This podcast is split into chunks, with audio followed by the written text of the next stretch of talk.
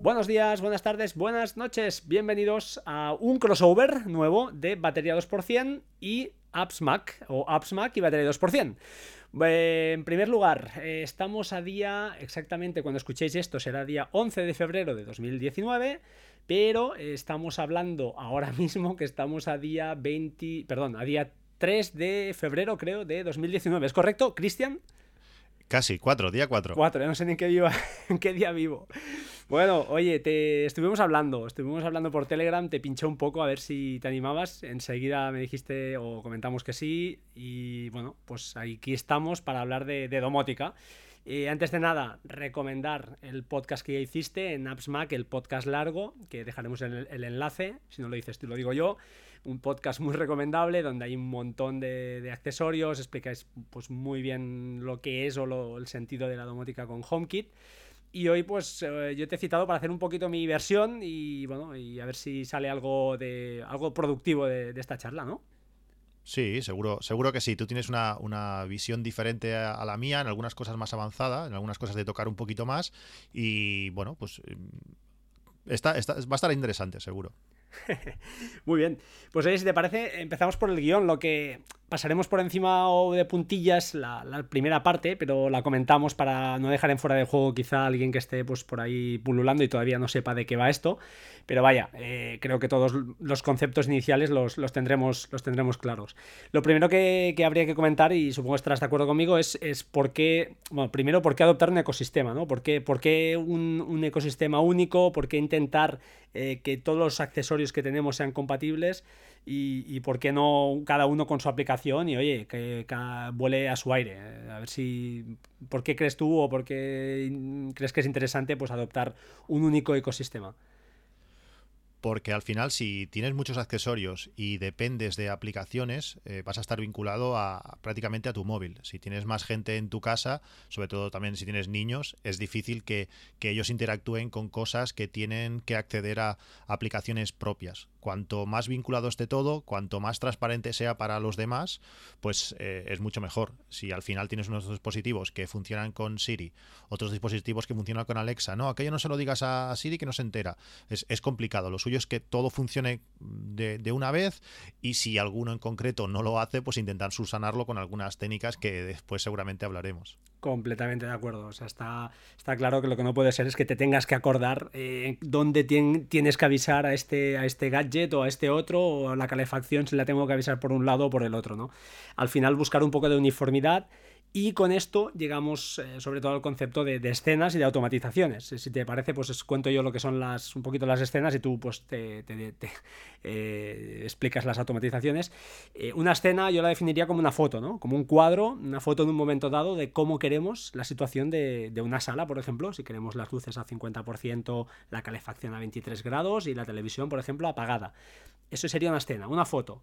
Es decir, cómo queremos en ese, ese habitáculo o esa, o esa o esa habitación o esa casa en un momento dado.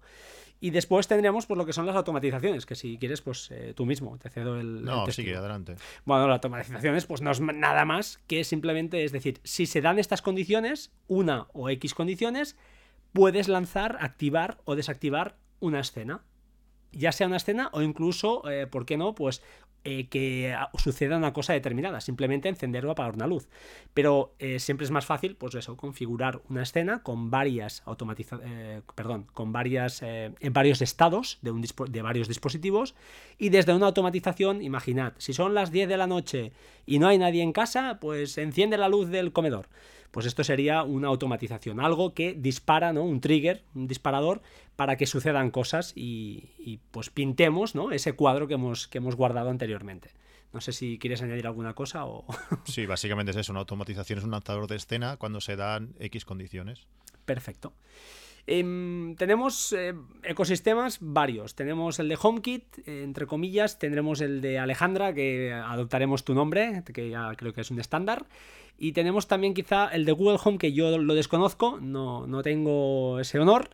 Y he apuntado por aquí también a MI Home, porque al final, pues esa aplicación y todos los gadgets que llevan ahí detrás que, comentaremos y que incluso comentaste, comentasteis en vuestro podcast hablando de Acara o de Aquara, pues ahí ya casi, casi es un ecosistema propio.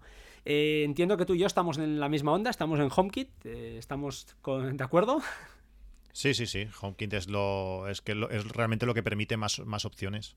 Em, los pros está claro, ¿no? Que es la estabilidad, esa privacidad extra, aunque bueno, eso estaría entrecomillado respecto a los otros eh, ecosistemas. Eh, y, bueno, eh, la contra, pues que el precio normalmente del por usar esta tecnología o porque los fabricantes sean compatibles con esta tecnología, siempre hay ese plus ¿no? de, en el precio. Aunque todo esto está cambiando, estaremos de acuerdo en que siempre es un pelín más caro, ¿no?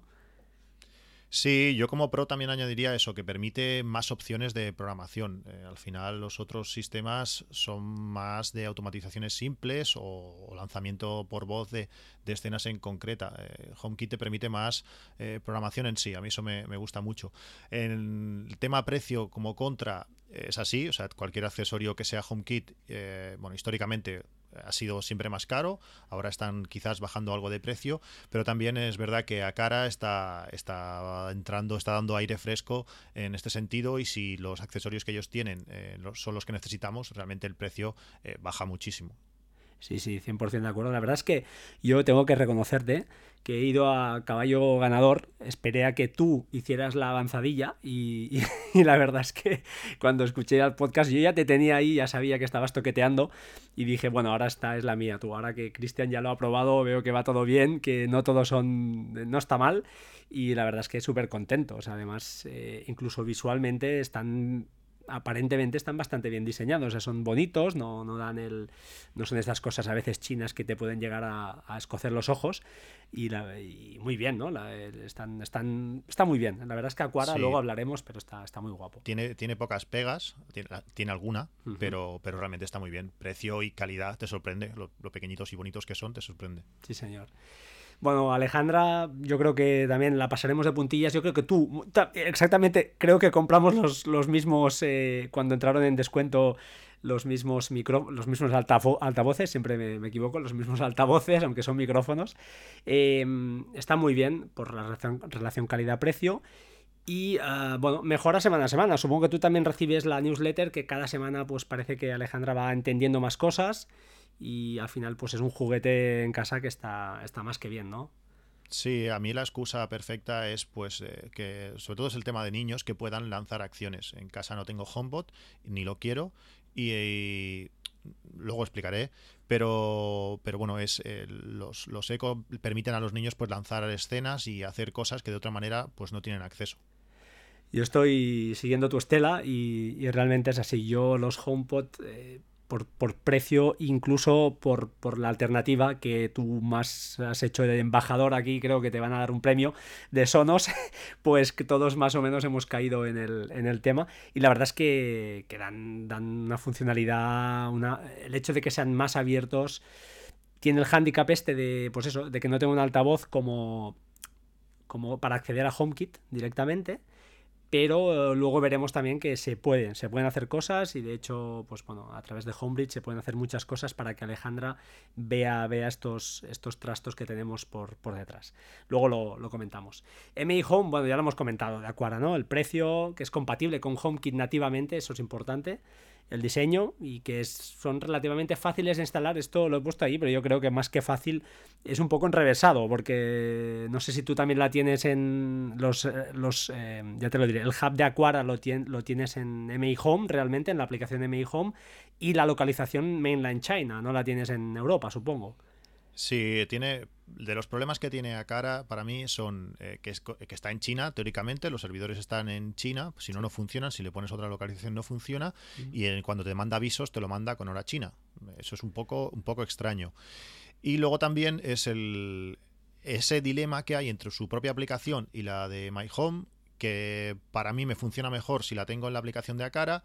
Si la pones en My Home, las, habitaciones de HomeKit no me las acaba de detectar, aunque luego tienes opciones extra como tienes gráficos, tienes configuraciones que, como por ejemplo el sensor de vibración, le puedes definir sensibilidades, que con la aplicación de Acara no, no funciona. Eh, no las puedo tener las dos a la vez activas y voy cambiando. Cuando necesito una configurar algunas cosas, me salto a mi Home y cuando no, me voy a la de Acara. Es, es algo, es uno de los de las de las pegas o peguitas que tiene, que tiene este sistema. Yo personalmente solo uso la de, la de perdón, la de MI Home y las actualizaciones funcionan. Es decir, si alguien pregunta, ostras, pero entonces las actualizaciones de los, de los uh, sensores que tenga me saltan, sí, sí que funcionan. Eh, estoy contigo en que pues bueno, hay cosas bastante mejorables y el tema de que sea chino, pues eso está claro que la privacidad eh, queda, queda muy entredicho y justamente hoy que estamos hablando, no sé si has visto, hay un fallo de seguridad en las luces G-Light, creo que se publicó la semana pasada, que básicamente son luces, eso sí, son Wi-Fi directamente, no dependen de un hub, que luego lo, podemos comentar también, es una de las ventajas, entre comillas, de tener un hub, que al ser Wi-Fi estas, estas luces G-Light, como comentaba, pues guardaban la, contraseña web, eh, la contraseña, perdón, de la Wi-Fi eh, en texto plano. Con lo cual, vale, estamos de acuerdo en que es relativamente complicado que alguien coja una bombilla de la basura y tal, pero es feo, ¿no? Es feo que, hagan estas, a veces, estas chapuzas y pierdes ahí, está claro que la diferencia de precio que te ofrece un, pues un Hue de Philips, pues en algo está, ¿no? Eh, independientemente de que la aplicación pues está en continua mejora, siempre entiendo yo que están pues eh, más pendientes del tema privacidad que no estos ah, artículos chinos. Supongo que, que estás de acuerdo. Sí, sí. Mm, oye, saltamos un poquito al tema, pues iremos porque la hoja es bastante extensa, este, este guion. El tema de protocolos, eh, bueno, básicamente eh, hablamos de los Zigbee, el protocolo Zigbee que es el que usan las bombillas Hue, usa IKEA, usa, eh, ¿por qué no?, Aquara, ¿no? Ventajas, pues entiendo que también estamos de acuerdo en que es una... El protocolo Zigbee es muy extendido, ya en domótica desde hace años y parece que se está imponiendo. Ventaja, pues que tú puedes poner varios uh, artículos varios uh, sensores y entre ellos pues van uh, alargando ese, esa red porque al final se entienden entre ellos y forman de alguna manera una red mesh y por contra tenemos artículos como los del gato, eh, el sensor de puerta, que no sé si tienes alguno, yo tengo uno. Claro, van por Bluetooth, eh, eso te limita mucho ya pues la distancia a lo, a lo, que los puedes colocar. No sé si tú conoces alguna historia nueva, alguna historia diferente. Luego hablaremos de los hubs, pero básicamente los protocolos diría que son esos, ¿no? Sí, bueno, estos días preparando la charla del, del GUMCAM he estado, bueno, pues mirando y leyendo un poco sobre los diferentes protocolos, el Zigbee, el Z-Wave, eh, tanto por Wi-Fi como por Bluetooth, cada, cada, uno tiene sus cosas. Por ejemplo, el Z-Wave pues tiene la, ventaja de que llega bastante más lejos que, el Zigbee, aunque está bastante limitado eh, la red mesh que forman. Creo que solamente pueden hacer cuatro saltos, mientras que Zigbee es ilimitado, por ejemplo. Es decir, si vas teniendo dispositivos, pues puedes saltar muchos, muchos saltos entre ellos y llegar hasta, hasta el hub. Zigbee, por ejemplo, también tiene la ventaja del bajo consumo de, batería. Tiene una velocidad, ahora no la recuerdo, pero es bastante, es bastante baja la velocidad de transmisión que tiene, pero eh, eso hace que está pensado especialmente pues, para eso, que, los dispositivos, aunque sean inalámbricos, pues que la batería dure mucho. Bluetooth, pues eh, tiene además la, creo que si no recuerdo mal, creo que eran 18 metros Zigbee directamente. El Bluetooth, pues eh, varía, lo suyo es a más de 10 metros, cuidado mucha más capacidad de transmisión de, datos. La batería en principio mm, dura algo menos, aunque con los protocolos cada vez más nuevos, las versiones de, Bluetooth cada vez más nuevas, pues también se está mejorando en ello. Pero yo también tengo, tengo un sensor de puertas del gato, también, creo que también tengo un, enchufe, bueno, varios enchufes del gato. Eh, cierto es que a 10-12 metros ya la cosa mm, complicado, sobre todo en la terraza. Quise utilizarlo para, para controlar un un cacharrito de estos que mata mosquitos, eso que es una luz azul que, mata mosquitos y a veces iba, a veces no. Eh, es complicado. Con Zigbee no he tenido, con no he tenido ningún, ningún problema. Perfecto. Em, ostras, ahora que también nos hemos dejado la Wi-Fi pura y dura, que lo he comentado, e incluso, por ejemplo, Kokik, pues va directamente sobre la Wi-Fi, creo. Entonces ahí pues no hay, no hay hub, no hay nada de por medio y, y es lo que es. Tiene ventajas y desventajas que luego lo, podemos hablar ahora seguidamente cuando hablemos de los hubs, pero es otra, otra manera más ¿no? de comunicarse con... Sí, pero cacharros que, no estén directamente enchufados a la corriente con wifi no se van a encontrar. Es el wifi chupa, chupa muchísimo. Eh, al final, si, si no están conectados a la corriente directo, eh, wifi no va a ser una opción. Lo malo del wifi sobre todo es eso, que al final puede saturar al router. Cuando tengas más de 50 dispositivos, eh, que en mi caso ya tengo, ya tengo más, si encima le metemos la cosa se, se, liaría bastante. Exacto. Bueno, por eso enlazamos quizá con los hubs, ¿de acuerdo? Eh, veréis que Aquara tiene un hub que además es alarma y esas cosas, y una luz, y, es el centro de operaciones, para que nos entendamos, donde todos los demás sensores se conectan para cuando hay una petición, o para simplemente decir, oye, estoy aquí, o transmitir esa información. Hue también tiene pues, su, su bridge, ¿no? Y que también, bueno, al final tiene unas ventajas, eh, que es lo que comentaba Cristian, al final no liberamos al router de, ese tráfico, que eso está muy bien.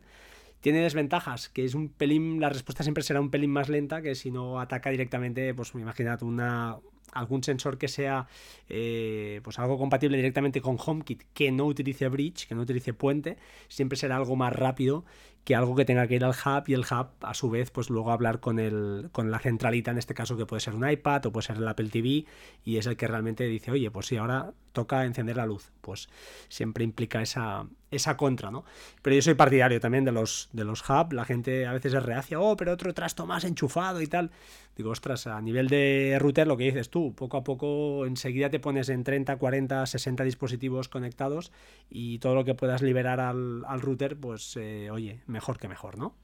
Es que además los, los de Akara, lo, es que Akara, no sé, no tengo claro cómo, cómo se pronuncia. tampoco. No sé, mira que mi hermano habla chino y le podía haber preguntado, pero lo, comentaré y a ver, a ver qué me dice.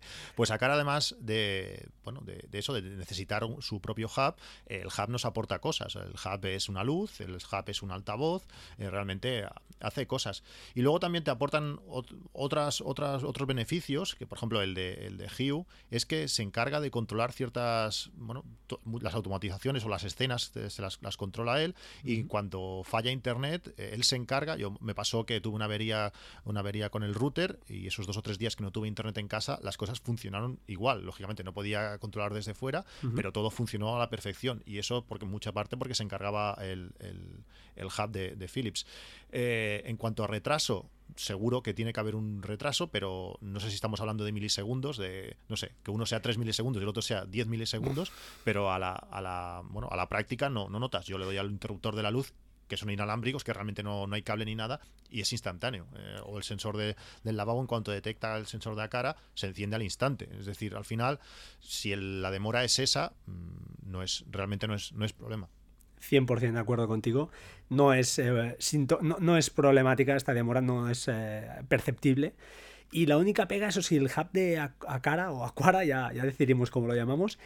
La pega que yo le veo es que es Wi-Fi. Ostras, que, no vaya por cable como el de, el de HomeKit, perdón, que el de Hue, mm, me parece un fallo. Eh, por el precio no puedo despedir más. Pero yo hubiera preferido que, hubiera sido por cable, porque al final por Wi-Fi, pues bueno, está ocupando ancho de banda ahí, que, no sé hasta qué punto, que no creo que sea sintomático tampoco. Pero bueno, todo lo que sea mm, este, en este tipo de cosas que me gustan, yo creo que como yo eh, estarás de acuerdo, que me gustan más las soluciones que sean cerradas y que funcionen al 100%, no estar ahí haciendo parches. Em, es una pequeña pega que yo le encontraría al tema. ¿eh? Además, mira, añadida al tema de la hora, que no había caído, no lo había visto y es verdad, los avisos son en horario chino, no sé por qué, pero bueno, son esas cosas que yo creo que nunca, nunca además, nunca ya cambiarán. ¿eh? Yo creo que esto se queda así y no, no lo vamos a mejorar. Los chinos son muy chinos. Eh, sí, ayer hablando, por ejemplo, con mi cuñada, que es china, son, muy, son muy suyos. Al final tienen una visión muy de, sobre ellos mismos. Es algo, es algo muy curioso. El que no tenga conexión por cable, pues sí, y sobre todo cuando tienes, por ejemplo, como es mi caso, una red mesh eh, con Orbi, que no puedes desactivar la red de 5G y a veces tienes que hacer historias, eh, irte a la otra punta de la casa, sacar los satélites para que solo se conecte por 2,4 GHz, una historia para conectarlo. Si todo esto fuese por cable directamente, pues este problema no, no tendríamos. Pero bueno, también para mí es un, es un mal menor. Una vez lo tienes conectado, pues eh, funciona y, ya está. Otra ventaja de los, de los hubs es que por ejemplo, si tienes un Echo Plus, me parece que es, que es el que tiene el protocolo Zigbee, y te podrías ahorrar el hub, si haces eso, pues por ejemplo las bombillas Philips no vas a poder configurar que cómo actúen cuando se corta la corriente o cuando se actualicen las bombillas no se van a actualizar seguramente.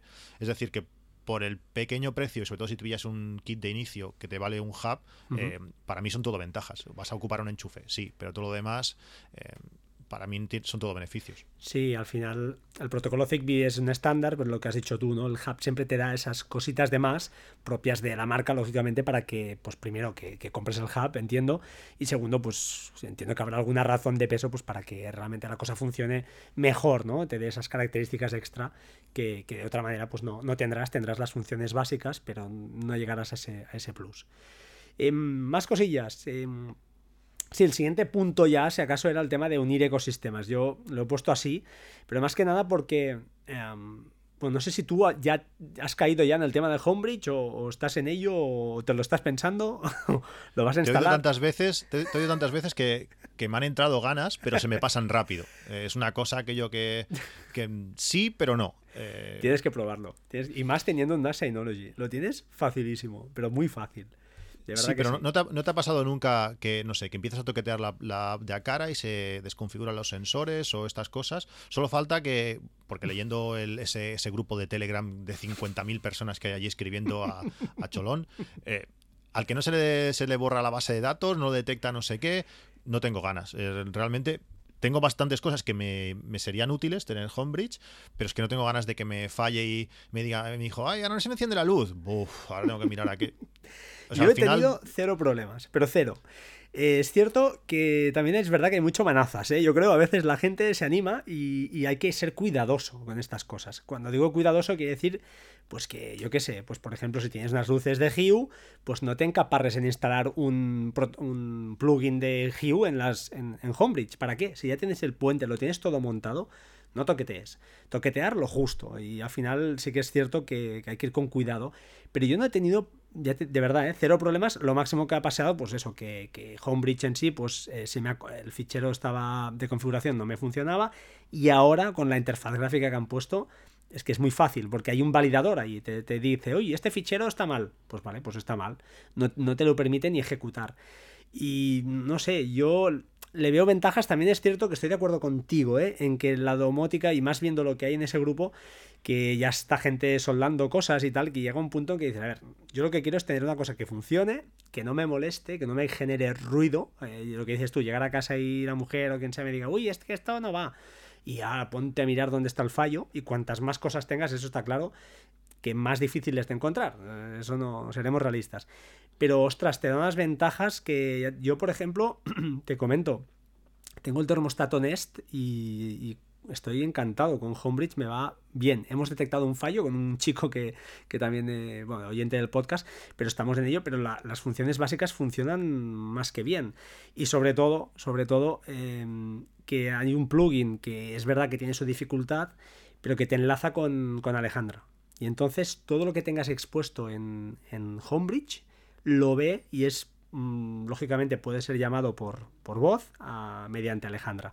Y eso, ostras, eso está muy bien, está muy bien. No los que tengas en HomeKit nativos, pero eh, sí los que tengas en Homebridge. Entonces te da ventajas, por ejemplo, pues ya te digo, los interruptores Wimo también, el Tadu que tengo del aire acondicionado.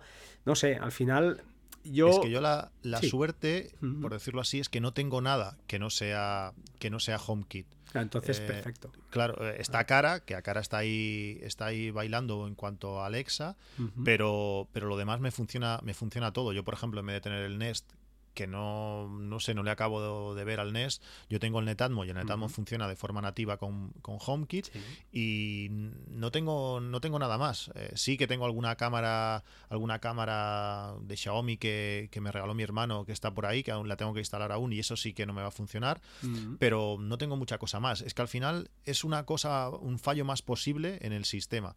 A mí me pasó que yo tenía instalado en el NAS, tenía instalado Plex y bueno, Plex, pues el servidor Plex en el NAS y las películas o en los contenidos también en el NAS. ¿Qué pasa? Que cuando alguien le pide eh, recomprimir, pues eh, el, NAS tiene la capacidad que tiene. Saqué el servidor al, Mac Mini. El Mac Mini va sobrado de potencia. ¿Qué pasa?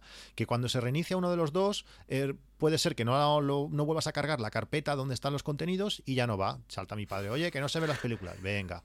Eso, claro, lógicamente en el NAS no pasaba, porque el servidor, si había servidor, funcionaba. Ahora ya es un fallo más, que me cuesta tres segundos, me, me conecto remotamente donde esté, eh, cargo la carpeta y ya está. Pero bueno, es, es, es un posible punto de, fricción nuevo y mm. no, no quiero. O sea, al final, eh, claro, con la, con ahora, por ejemplo, que han anunciado lo de las televisiones, que vas a poder controlar desde, desde HomeKit, a ver, ahí ya es un punto que, me llama. Lo tengo bastante solucionado, porque gracias a la Sonos Beam puedo encender la tele, decírselo a Alejandra y me la enciende, subir, bajar el volumen, no puedo cambiar de cadena, pero bueno, tampoco, tampoco la vemos demasiado. Y como Netflix sí me lo puede abrir, pero luego voy a necesitar el mando igual. Eh, no sé, eh, supongo que al final si tuviese la necesidad eh, me habría molestado más. Te he escuchado muchas veces, sobre todo cuando aquello que estás corriendo, dices, mira, igual cuando llega a casa lo... Pero, pero no, no hay la necesidad real y no, no, lo he llegado a probar. Me gustaría verlo funcionar y entonces, bueno, supongo que al final me animaría. Pero me da palo, supongo que me estoy haciendo viejo. No, yo también, ¿eh? Y el otro día se lo comentaba a alguien, digo, esto no puede ser. O sea, yo ya llega un punto por necesidades y también por porque ya me da pereza. Eh, llega yo tengo un punto de, de geek que sí que me gusta trastear, pero cada vez ese límite, ese umbral está bajando, está bajando y cada vez cuesta más. Entonces sí que estoy de acuerdo contigo. Pero ya te digo, como lo domino, y a mí no me ha traído problemas, eh, es cierto que, escucho, claro, gente de todo y dices, ostras, pues, pues qué miedo, ¿no? Pero es que tiene un backup de configuración incluso del fichero, que dices que me cargo el... y lo tengo todo en el Synology, lo había tenido en la Raspberry Pi Ahora dejaremos en las notas del programa, ahí os voy a dejar seis maneras de instalarlo. Una en la Raspberry Pi, dos en el Mac, en el propio Mac, si no lo apagáis nunca, pues oye, ahí lo puedes tener montado, no es difícil de, instalar. Eh, dos en las de Synology, que una yo la dejaría ya porque es un, es montar un Docker, pero que la versión que lleva la interfaz gráfica hace lo mismo, monta el Docker por detrás y simplemente te lo hace más rico visualmente y otra en los NAS de QNAP, que yo sí que no tengo, y hay un vídeo por ahí de JM Ramírez que parece más complicado, pero bueno, al final son maneras de, buscarte la vida. Yo creo que es un, hacking, entre comillas, es decir, es un toquetear, pero sin, crear tampoco, ya os digo, sin que sea un plan, uy, me voy a tener aquí que desarrollar y, picar teclas con Python. Nada, o sea, es que es nada, es un fichero JSON muy cutre que se configura, es copiar, pegar la mayoría de veces y buscar pues yo que sé, el que tenga ahora una, aspiradora de estas Xiaomi Vacuum 2, pues le puede buscar, le tiene que buscar el token y no sé qué más, lo metes ahí y ya lo tienes integrado en HomeKit. Entonces, ostra, está, está bien, la verdad es, curioso. Pero estoy de acuerdo contigo, ¿eh? todo lo que son fricciones, ¿no? Como has dicho tú muy bien, pues eh, son puntos de fallo y son puntos débiles que en cuanto hay un, un problema, pues toca remangarse. Y, otra cosa que tengo yo también en la cabeza es que si algún día me pasa algo a mí, yo no sé lo que pasa en casa, pero yo creo que no encienden ni, ni la bombilla. la cosa se complica. Es, otro problema. Yo si tuviese 10 años menos o si no tuviera hijos, hmm. si tuviese algo más, más de tiempo, lo habría instalado ya seguro. Pero eh, solamente pensar, eh, seguro, estoy segurísimo que instalarlo es sencillísimo. Pero solamente pensar que algún día eso falle y tener que eh, darle vueltas. Prefiero, a veces prefiero pagar y comprar el accesorio adecuado, esperarme tres meses, hacer un presupuesto y esperarme tres meses para poder comprarlo y que ya sea compatible nativo y, olvidarme que, cosas de estas. Eh, estoy de acuerdo en, esa parte. O sea, por ejemplo, en el tema bombillas, eh, yo no he comprado una bombilla que no sea Hue. Mm, creo que tú has hecho lo mismo, no lo sé, pero es que prefiero soluciones más bien cerradas, que funcionen, que sepa que hay alguien detrás que, si hay un problema pues lo, reparen. Por ejemplo, el tema de las, del comportamiento, ¿no? Cuando se iba la luz, pues esto ha sido un, ostras, ha sido un win muy guay, tío. Esto que se vaya la luz y si la luz estaba apagada, se quede apagada, que es lo suyo, pues bueno, es una cosa que con Philips era factible o la han reparado, con otra compañía china yo dudo que, lleguen a este punto. Al final yo creo que estas hacen lo que hacen, el precio es el que es y ya sabes lo que estás comprando, tampoco te están yo para mí, para mí en cuanto a bombillas, eh, no he tenido la oportunidad de probar las, las de Ikea, pero para mí no hay otra opción. Es que ya no solamente en actualizaciones se están actualizando bombillas relativamente antiguas, no solamente la calidad de, los colores, que no, no, son comparables, es que, es que eso no falla y la cantidad de opciones que tienen. Yo tengo una Cogeek que antes de empezar, la primera bombilla que, no sé si me la regalaron, la compré, no lo sé, tengo una Cogeek que al final solamente hace luz eh, ambiente por la noche, es un ambiente relax que tenemos puesto que a veces, eh, bueno, es igual, a veces Siri se confunde, pero bueno, está, está ahí eh, y solamente la puedo utilizar para eso. Cualquier otra, el blanco no acaba de ser blanco blanco, eh, los colores le dices amarillo y es un verde que alucinas. Eh, con, con, Philips no pasa. Aparte que cada vez que sacan una versión nueva, pues tienen más lúmenes, que, es uno de los problemas de estas bombillas, que, que, a veces necesitas más lúmenes de lo que te dan. no sé, para mí, para mí no hay opción y es compatible con todo, con Alexa, con Siri, con lo que le eches. Realmente, con lo que te va a durar una bombilla de estas, y sobre todo si las compras con kits de inicio, y en, no sé, en Black Friday o el día de Amazon del Prime Day este, salen relativamente baratas. Son bombillas que te van a durar, no sé si leía en la web, a 6 horas diarias, 7 años. Son 12.000 horas más o menos te dan. Está muy bien. 12.000 pues horas serán muchas horas de, de, luz. Es que te vas a cansar, te vas a cansar de las bombillas. Yo también lo veo. Esa la, la cuenta, divides a lo que te va a costar esa bombilla al año y es nada. Es una buena inversión, estamos, estoy con 100%, o sea, yo con ese tema sí que estoy de acuerdo, además es que la luz es, es algo vital, o sea, no es una cosa que digas, bueno, me está fallando el audio del equipo de música, bueno, no pongo música todos los días a lo mejor, pero la luz es que es algo que necesitas a diario, o sea, cada noche es, tiene, que, tiene que funcionar, no puede estar la, familia, la familia es lo que más nota. No, hmm, Si hace más o menos escenas, vale, pero es que la luz tiene que verse bien. Para ellos tiene que ser transparente, tienen que ganar. O, como mínimo mantener en calidad. Si, si le bajas. Mm, no van, a, no van a aceptarlo y, lógicamente tú porque al final dices no venga va sí pero cuando, al final cuando se van dices ostras madre mía qué mal va esto pues eso no puede pasar y con las Philips no pasa sí, completamente de acuerdo Em, comentar que al respecto de esta historia eh, dejaremos en el enlace un, link donde hay todas las generaciones de las luces Hue con todas las diferencias que hay. Y comentaros yo el tema del comportamiento después de recuperar la, tensión, después de recuperar la, luz.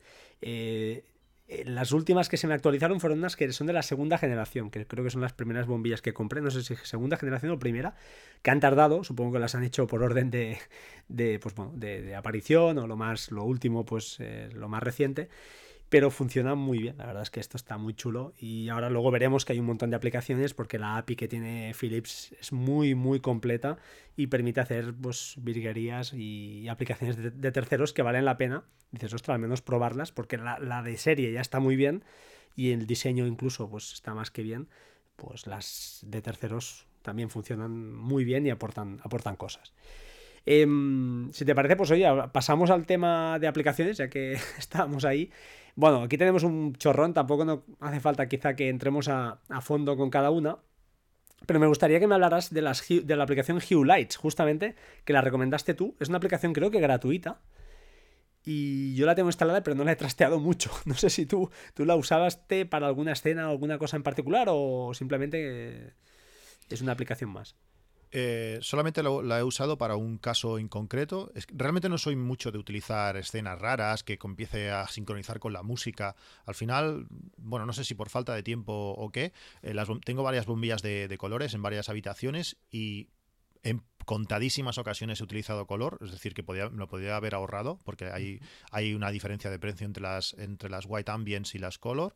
Eh, no sé si alguna situación, al principio cuando te las compras piensas, oh, pues mira, no sé, el rojo en la habitación, ¿no? Para hacer la gracia o, ciertos ambientes en comedor, no sé, al final en mi caso no, lo he utilizado, pero esta aplicación de Hue Lights lo que te permite sobre todo es desvincular bombillas de, cuando tú compras un, kit de inicio, esos típicos kits que te viene con, un, con el hub y varias bombillas, esas bombillas, o por lo menos en los casos que, yo, que yo me, me he enfrentado, esas bombillas ya venían preinstaladas o preconfiguradas configuradas para ese, para ese hub en concreto. Entonces, cuando tú intentabas en el, de casa detectar esas bombillas nuevas, no las veía. Tú encendías el hub nuevo y sí, pero en el hub de casa no. Pues con esta aplicación fuerza, eh, fuerza un, como una especie de reset. Ahora estoy buscando, bueno, mientras habla ya te, diré cómo se llama la opción esa en concreto. El Touch Link, que se llama, ahí está. Te tienes que, es un poco molesto porque tienes que ponerte a bueno, lo más cerca que puedas, tienes que coger la bombilla y casi tocar el, el, hub y le fuerza a vincularse a ese nuevo hub. Entonces, para mí fue la única manera de que funcionase. Claro, eh, al final, a veces no tienes, no tienes todo tipo de, de, de portalámparas de todos los tipos, sobre todo las, las Q10 estas, yo las tengo en el techo, pues imagínate, yo ahí con el, con el hub tocando, bueno, era... Pero bueno, al final lo, haces una vez, desvinculas la bombilla del hub ese, la, pones en el, en el nuevo y, ya funciona. Es la manera, es la aplicación que utilizo para, para hacer eso en concreto. Esta aplicación hace mm, cientos de cosas. Eh, bueno, de todo tipo, que si ambiente fuego, ambiente agua, no sé qué, hace unas cosas muy, muy, muy curiosas, pero solamente lo he utilizado para ese TouchLink, que fue la única manera que me, que me funcionó y bueno, y muy contento, lo hace gratis y, perfecto. Muy bien. Pues eh, mira, yo comentaré, ya que estamos con, hablando de Hue un poquito, que, hay unas cuantas de Hue, os dejaremos en, el enlace. Yo compré en una aplicación que no es, no es, barata, porque además por cada opción que te da te, te hace pagar. Se llama iConnect Hue. Y lo bueno que tiene, a ver, al final es una manera más de manejar tus, tus bombillas. Tiene creo que dos cosas, ahora estoy diciendo, la primera que diré no estoy 100% seguro, pero diría que sí, que lo que te permite es mm, crear grupos personalizados. O sea, es decir, imagínate que tienes un grupo en el comedor de tres bombillas y dos que se llaman, dos más que se llaman sala de estar y están pues un poquito en ese ambiente que están, son dos ambientes diferentes, dos grupos, perdón, diferentes, pero que te interesa en algún momento dado, pues oye, agruparlas, ¿no? Pues te permite crear grupos a tu, a tu gusto, ¿vale? Para que nos entendamos. Y otra cosa muy, muy chula que tiene es la gestión, que para eso sí que la he usado y luego lo comentaremos, es eh, para la gestión de con sensores de presencia, de Hue, lógicamente, y para, tiene una opción para jugar con ellos que, luego hablaremos cuando, cuando, comentemos el caso este en particular típico de cuando entras en una habitación, se activa el sensor y para que la luz no se apague, etcétera, etcétera. Luego lo, dejamos aquí apuntado y luego lo, aseguramos, lo, rematamos entre los dos. Lo, em, del tema, lo del tema grupos, ¿no se podría hacer algo similar con, directamente con HomeKit, con la aplicación casa de HomeKit? Con HomeKit lo que puedes hacer es crear efectivamente grupos. Eh, es decir, tú puedes coger tres bombillas y agruparlas y entonces en lo que es la aplicación nativa de HomeKit, de Home, de, casa, te aparece un solo botón. Y entonces tú puedes apagar o encender esas luces de golpe, ¿vale? Sí, así lo tengo configurado yo, pues diferentes zonas del pues comedor, por ejemplo. Ahora, no estoy, ya te digo, estoy diciéndolo entre con la boca pequeña, pero diría que, la voy a abrir, yo diría que hay, uh, iConnect Hue te permite crear, y lo estoy, a ver si es verdad, a ver si es verdad. Y no, ahora me, has pillado aquí en. Lo he dicho yo mismo y digo, no, no, no estoy a 100% seguro. Diría que te permite crear eh, grupos personalizados. Imagínate que yo quiero crear un grupo con una bombilla del comedor, otra bombilla de la habitación de mi hija y otra bombilla de la sala de, yo qué sé, del dormitorio. Pues te permitiría crear esto. Y a ver si lo digo bien. Sí, diría que sí, ¿eh? bueno, al final sería como una escena, casi. Eh, casi, exactamente. Pero un grupo en particular. Sí, al final lo podrías hacer igual con una escena. 100% de acuerdo, efectivamente. Sí, como aquella, aquella discusión que tuvimos por Telegram. sí, bueno, discusión no. no, que me sí, aquella, conversación que tuvimos. Claro, sí, sí. Si no sabía para qué lo usabas, y claro, a veces cuesta explicarle a otra persona tus necesidades, ¿no? Y el otro te dice, pero ¿por qué, ¿por qué no haces esto? ¿No lo ves tan claro? Y no, porque no quiero esto, quiero esto otro. Y claro, hasta que no te pille el toque, digo, ah, vale, vale, ahora ya, lo pillo.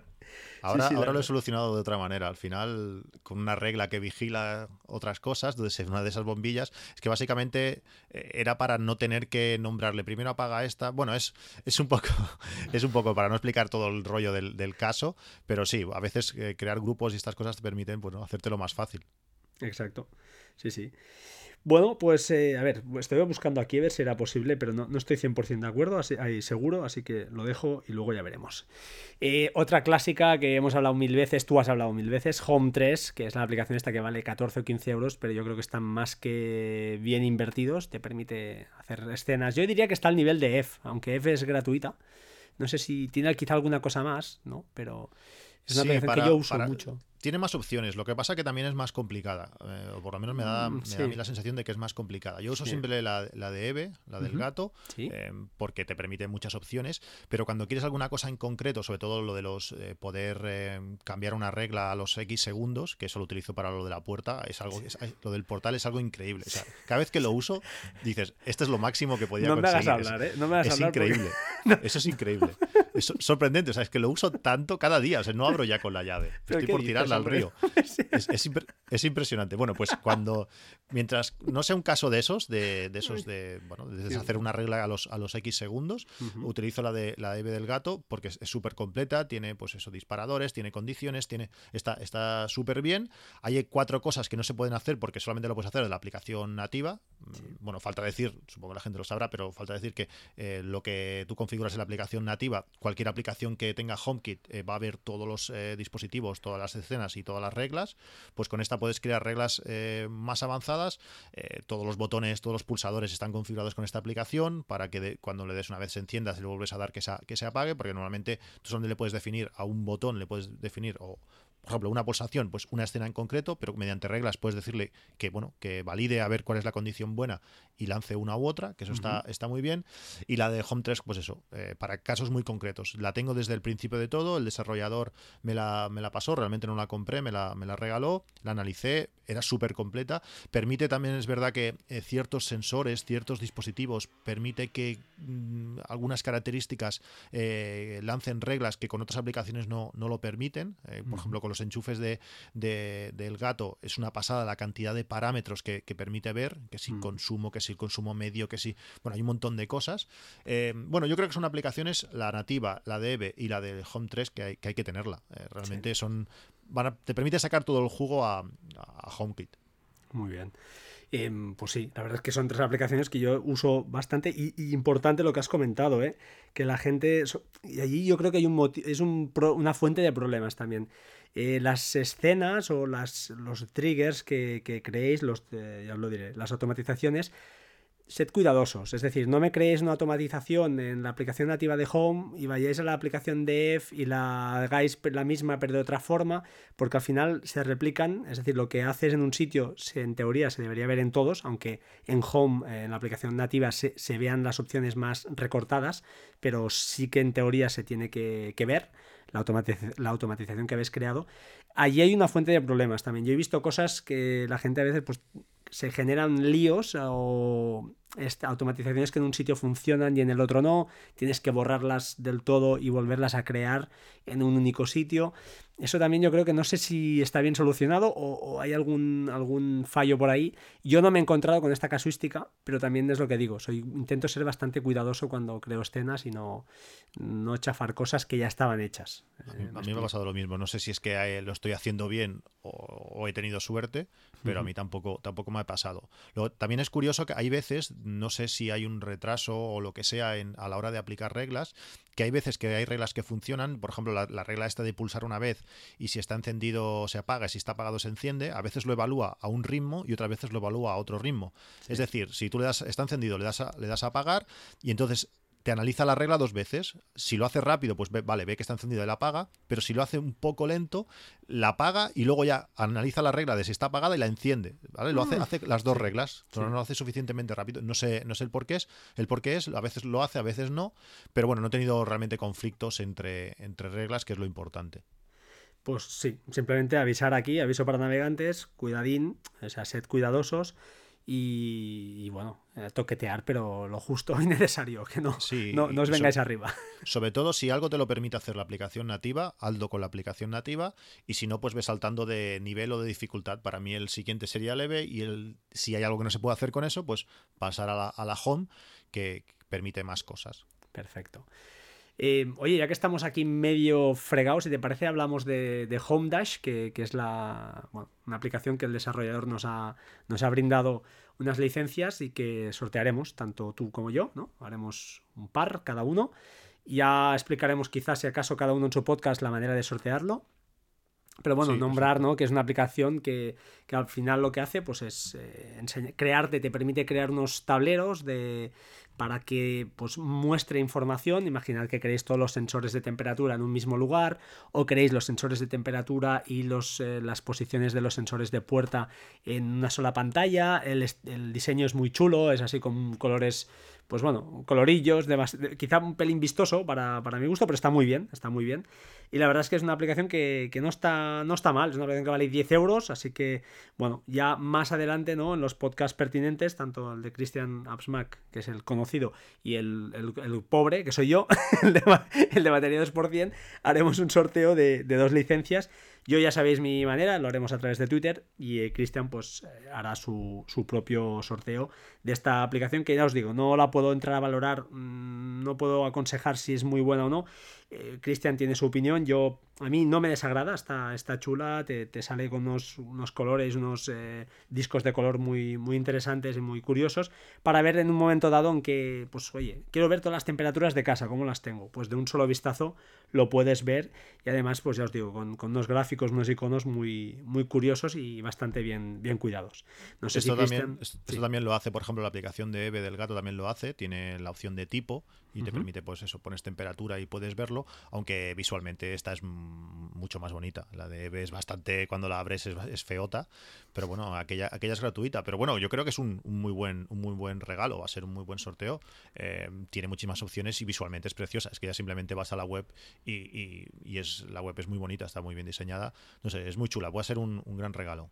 Sí, además, ostras, no lo he dicho, hay aplicación para el Apple Watch que en el Apple Watch luce, ¿eh? luce y guay, queda muy chula, te permite escoger las escenas que tú quieras incluso pues los, las luces por, en solitario y queda ahí sí que luce mucho los colorillos que el sistema de, no sé de, pantone que han escogido o lo que sea está, está muy guapo. Eh, más que nada para que, bueno, que lo sepáis y ya está. Ves las automatizaciones ves las escenas te permite crearlas igual que otra aplicación.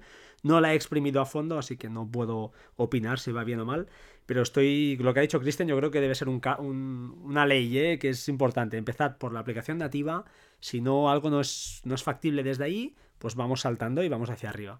Pero empezad por lo, por lo propio, por lo, por, lo propio de HomeKit, que es lo, lo que interesa. Oye, si te parece, hay dos aplicaciones del Apple TV. Yo no sé si, tienes alguna de estas dos. Yo no, ya te aviso. No, yo tampoco. Eh, el Apple TV, pobrecito, está allí bastante muerto de risa. Solamente lo utilizo para, para ver las keynotes. Sí, sí, sí y, poco más. Al final, eh, mis hijos ven Netflix todo el día y el Smart TV lo hace, lo hace perfecto. Mm, yo veo YouTube, también lo veo desde la aplicación propia de, Smart TV y poco más. Eh, es que me gustaría jugar con el Apple TV, pero es que tampoco hay juegos. Eh, no sé, no le veo, no le veo ninguna, ninguna necesidad quizás me gustaría hacer, o sea, podría hacer AirPlay, pero como yo tampoco lo uso, no lo tengo encendido, pues no, no, no, es una cosa que no, que no, que no lo utilizo demasiado. Ya te digo, al final está como central de, de HomeKit y, y poco más para ver las keynotes. Pues muy bien, Cristian. Muchas gracias, porque gracias a ti me compré la licencia de Plex en su día a precio barato y yo a día de hoy sí que lo sigo utilizando y a tope. Pero bueno, menos mal que yo he mantenido la estela, he mantenido el, el, nivel ahí, he aguantado el, pulso. Bueno, en el Smart TV también hay aplicación de Plex. sí, pero no es comparable la velocidad que te da un, una Smart TV, o sea, los procesadores que llevan al final van bien, pero ostras, yo en mi casa encantado de la vida con el Apple TV, eh, la verdad. Pero, pero no tengo estas dos aplicaciones que vamos a nombrar. Una es Dayview, dejaremos enlace, y la otra es Home Center for HomeKit. No me, no me preguntéis, las dos básicamente son un tablero, como si tuvierais, eh, como si tuvierais un iPad Pro, pues lo mismo, y ves todas las, eh, todas las estancias, las habitaciones, con los típicos botones para activar y desactivar funciones, ¿no? y ya está. Mm, una creo que es de pago, y no os puedo decir más. Las dejamos ahí para que la gente se quiera investigue y se lance al, ruedo y hagan lo que, lo que crean conveniente. ¿Vale? ¿Te parece que entramos en la fase final, entre comillas, que serían los casos a comentar? Yo quería comentar un caso en particular, o dos, dos importantes que, he leído por ahí, que la gente más o menos se, ha estado peleando. Uno es muy típico. Si quieres empezamos por el fácil, que es el de la alarma de, de Akara. No sé si tú la tienes activa o la utilizas o no, o tienes tu, otra historia y tampoco, tampoco hace falta comentarlo, pero si la, si la utilizas o no, simplemente es aquello que tengo que configurar, pero aún no he sabido cómo, cómo, cómo hacerlo. Eh, al final, eh, bueno, por lo que he estado leyendo en el guion, eh, utilizas botones virtuales, por decirlo así, que eso es muy, bueno, que es realmente lo que me hace falta. Me hace falta una variable, me hace falta alguna cosa que me permita desactivar la, alarma. No quiero utilizar solamente la aplicación de, de Acara, porque la aplicación de cara el problema que tiene es que si tienes sensores que no son de cara, pues no funcionan, y el de la puerta, justamente, el de la puerta de entrada, es, de, es del gato. Eh, bueno, mm, tengo que ver a ver cómo lo hago, si jugar con colores de bombillas, eh, no sé. Mm, no he tenido tiempo para dedicárselo y, que, y hacerlo funcionar. Yo al final lo que hago es cuando me voy de vacaciones, eh, me voy a la aplicación nativa de, de HomeKit, la de casa, y activo todas las, notificaciones de todo lo que se mueva. Eh, por tanto, cualquier cosa que pase me va a notificar y es, la, y es la manera. Durante el día a día, pues bueno, tengo una alarma antigua que, que también hace más o menos la función, pero mi idea es eso, es activarlo. Me falta pensar eso, a ver cómo, cómo lo hago, cómo le meto ese retardo para que no salte cada vez, y sobre todo cuando vaya de noche, que se me olvide, entre a las 6 de la mañana y eso empieza a pitar como un loco. Bueno, en principio, eh, con, la nativa de Home, de casa, eh, usando la opción del último que se va de casa y, bueno, si tu mujer es usuaria de iOS, que entiendo que sí, solo faltaría más, que no... Pobre de ella, que no. Tenemos un problema. Pero bueno, usando esa opción, en principio la, alarma te, te avisará. Es decir, tú le puedes decir, oye, cuando se vaya el último de casa, pues actívate. Pero si utilizas eso, solo eso, no está mal, pero tendrás que activarla tú, eh, pulsar el botón para que nos entendamos, ir a, creo que sé, no, sé exactamente lo que ocurre, pero sé que te, hay una, te avisa una, una, notificación, disculpad, y tienes que activarla manualmente. ¿Por qué? Por temas de simplemente pues de, Apple. Entiendo que habrá ahí un tema de protocolos y dice, oye, no, no, tú quieres activar la alarma de la cara, pues lo puedes hacer desde la aplicación Home, pero tienes que darle al botón. No se va a activar de forma autónoma usando este botón que este, este botón virtual, como has dicho tú, este dummy button, que es un plugin de Homebridge, ya tienes un argumento para, para instalártelo. Lo que haces al final, no voy a entrar en detalles, lo vamos a dejar aquí explicado. Pero a través de este botón, al final, pues es un poquito lo que, lo que tú has dicho. El botón lo que hace es que cuando tú te vas.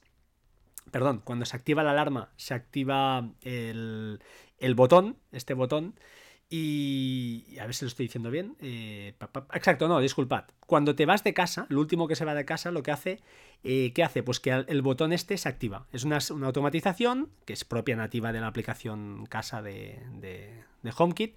Y cuando el último que se va, ¿qué tiene que hacer? Pues activar este botón virtual.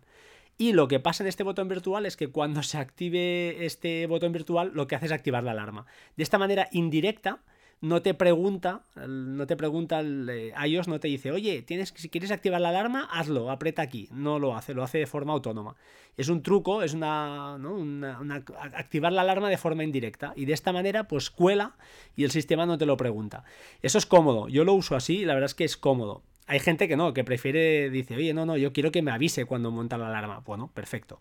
Yo lo tengo más que experimentado, llevo ya un par de, un mes y medio diría con todo esto montado, fue lo primero que monté y, y, funciona, 100% de las veces no me ha fallado, he llegado a casa y cuando llegas, lógicamente dices que se desactive, es decir, que el botón este pase a off y automáticamente la alarma se desactiva y tú no tienes que estar pendiente de nada, cuando llegues a casa por proximidad el sistema se, se desarma y cuando te vas, cuando eres el último que marchas, se arma de forma autónoma. Yo paralelamente tengo otra alarma con Piper, pero bueno, son una cámara de estas, la Piper NV, que lleva un sistema de alarma que es quizá pues más serio porque no depende de, de corriente y es un poquito más virguero, pero no es compatible nativo con HomeKit ni con Homebridge. Con Homebridge hay un plugin, pero va a través de IFTT, es un poco más rollo, ¿sabes? Que IFTT siempre tiene unos tiempos de respuesta más eh, sospechosos, eh, más, más, eh, menos más preocupantes. Entonces, pues bueno, de esta manera tienes una alarma ahí montada que tampoco es nada del otro mundo, pero bueno, puedes escoger el sistema de pito que quieres que haga y bueno, está, está curioso. Al final yo al final las, las, pruebas las he hecho, es decir, he probado el, volúmenes, el sonido, la alarma nuclear parece que se va a caer. Todo eso, todas esas pruebas las, las he hecho. Activar mm. la alarma para mí no es problema. O sea, al final, nosotros cuando salimos de casa siempre, y ya lo he comentado alguna vez en el podcast, que mm. los niños se pelean por pulsar el botón que hay a la salida, que apaga todas las luces, todas las luces de casa. Por tanto, si al pulsar eso me activa una escena que además, eh, bueno, con la opción esta de, de, la aplicación de Home 3, le puedes decir, eh, eh, apágame la alarma y a los 5 segundos me deshace haces la regla y por tanto me la va a armar. Supongo que eso funcionará, esa prueba no la he hecho, pero solamente me funcionará. el, sobre todo es el caso de a la hora de, cuando entres, eh, que se espere, eh, que la aplicación de Acara lo hace. Claro, que a mí lo de la localización no me acaba de gustar, eh, no sé por qué. Mm, Oye, pero en, MI Home, en MI Home sí que puedes marcarle un retardo, ¿eh? Sí, pero el problema está que el sensor no es eh, de. Ah, claro, claro, que no es compatible. No, no, pero oye, oye, perdona, pero. Ah, claro, claro, necesitarías el sensor que fuera compatible, Claro, puedo hacerlo también de forma indirecta, es decir, puedo mm. hacer que, eh, bueno, que HomeKit me haga no sé qué, me encienda tal bombilla o me la ponga de color tal, el otro vea que no sé cuántos. O sea, al final, mm, pero no es la, no es la manera. No, es la, manera, ¿no? Bueno, y es, complicado. Bueno, esta es una opción y al final cada uno también tiene que buscarse su propio camino y al final aquí damos algunas ideas y algunas pinceladas y luego, pues oye, cada uno que, que, batalle su, guerra. Em, otro tema clásico que yo creo que tú lo tienes muy bien solucionado, la idea es muy buena, y diría que la escuché en, el podcast largo justamente que explicabas y me la explicó también Alex Tarza, desde aquí Alex, si, si estás ahí pues nada, un saludo. Y era el tema de típico, ¿no? Que vas a entrar a una habitación y si tienes un sensor de presencia que, pues bueno, que, está muy bien, te detecta, pero si estás ahí dentro y por lo que sea, pues ha pasado ese tiempo que el sensor ya no te ve, se te apaga la luz y tú estás dentro de la habitación, ¿no? Si quieres, pues explícanos tú cómo, lo solucionaste, que creo que esta, la solución es muy, es muy inteligente, la verdad está, está muy, bien, muy bien pensada. Es inteligente, pero no es perfecta. Eh, bueno, al final... Está muy bien. Sí, no, a ver, en la mayoría de casos eh, funciona. Bueno, el tema es tú entras a un lavabo, es lo típico, entras al lavabo, te lavas las manos, eh, claro, en cuanto entras te detecta, enciende la luz y bueno, te lavas las manos, te vas y se apaga. Ese caso es, es, es fácil de entender. El tema está cuando, por ejemplo, te vas a duchar, estás detrás de la mampara, el sensor de, movimiento no te detecta y apaga la luz. Y claro, tú estás allí, sacas las manos por arriba y van hasta que se vuelva a encender. Es un poco, es un poco rollo. La solución, pues cuando el sensor te detecta, enciende la luz al 99% o al 98%, no recuerdo, pero bueno, al final es inapreciable que, no está a tope la luz. Eh, si el sensor cuando no detecta movimiento, eh, la luz está al 98%, la apaga. Pero si tú quieres que la luz se mantenga encendida, tengo un pulsador dentro y en cuanto lo pulsas pasa del 98 al 100%. Por tanto, el sensor cuando deja de detectar movimiento, si la luz está al 100%, no la apaga. El problema está que cuando, o sea, en estos dos casos funciona, pero siempre hay veces que estás eh, más tiempo de lo que de lo que el sensor detecta movimiento. Es decir, te estás lavando las manos, pero yo qué sé, tienes un poquito de grasa en la uña, te rascas un pelín más del de, esto y tardas un poco más en secarte. Pues el sensor de cara eh, cuando detecta movimiento enciende, pero en cuanto deja de detectar movimiento, es decir, no, no, cuando vuelve a detectar movimiento, eh, o sea, entre dos detecciones necesita un tiempo mínimo. Eh, igual necesita 20 segundos. Y cuando pasan esos 20 segundos, pasa a no detectar movimiento, entonces enseguida te ve pop, y la vuelve a encender, pero durante medio segundo la luz se apaga. Vale. ¿Vale? No es aquello. O sea, no, no, va, no va No es eso que te refresque, exactamente. ya entiendo. Eh, para solucionar este problema, hay otro plugin y hoy te instalas Homebridge fijo, 100%. Hay otro plugin que se llama Occupancy Delay. Y este botón, al final es un botón virtual, ¿vale? Cuando instalas este plugin, lo que hace es que te aparece un botón en Home, ¿eh? hablo ahora en la aplicación Home, ¿vale? En, la aplicación de casa. Te aparece un botón y un sensor, ¿vale? Un sensor de movimiento, que es virtual, ¿eh? no, es real. Ese sensor de, movimiento no es real. Y entonces la película es, es em, lo que la, la filosofía al final es decir, mira, yo entro en una habitación y cuando el sensor de movimiento me detecte, hasta que no vuelvan a pasar, eh, por defecto, imagínate dos minutos, ¿no? 120 segundos sin detectar movimiento, te apagas. Pero si en ese intervalo me ha detectado, vuelve a empezar la cuenta atrás de 120 segundos.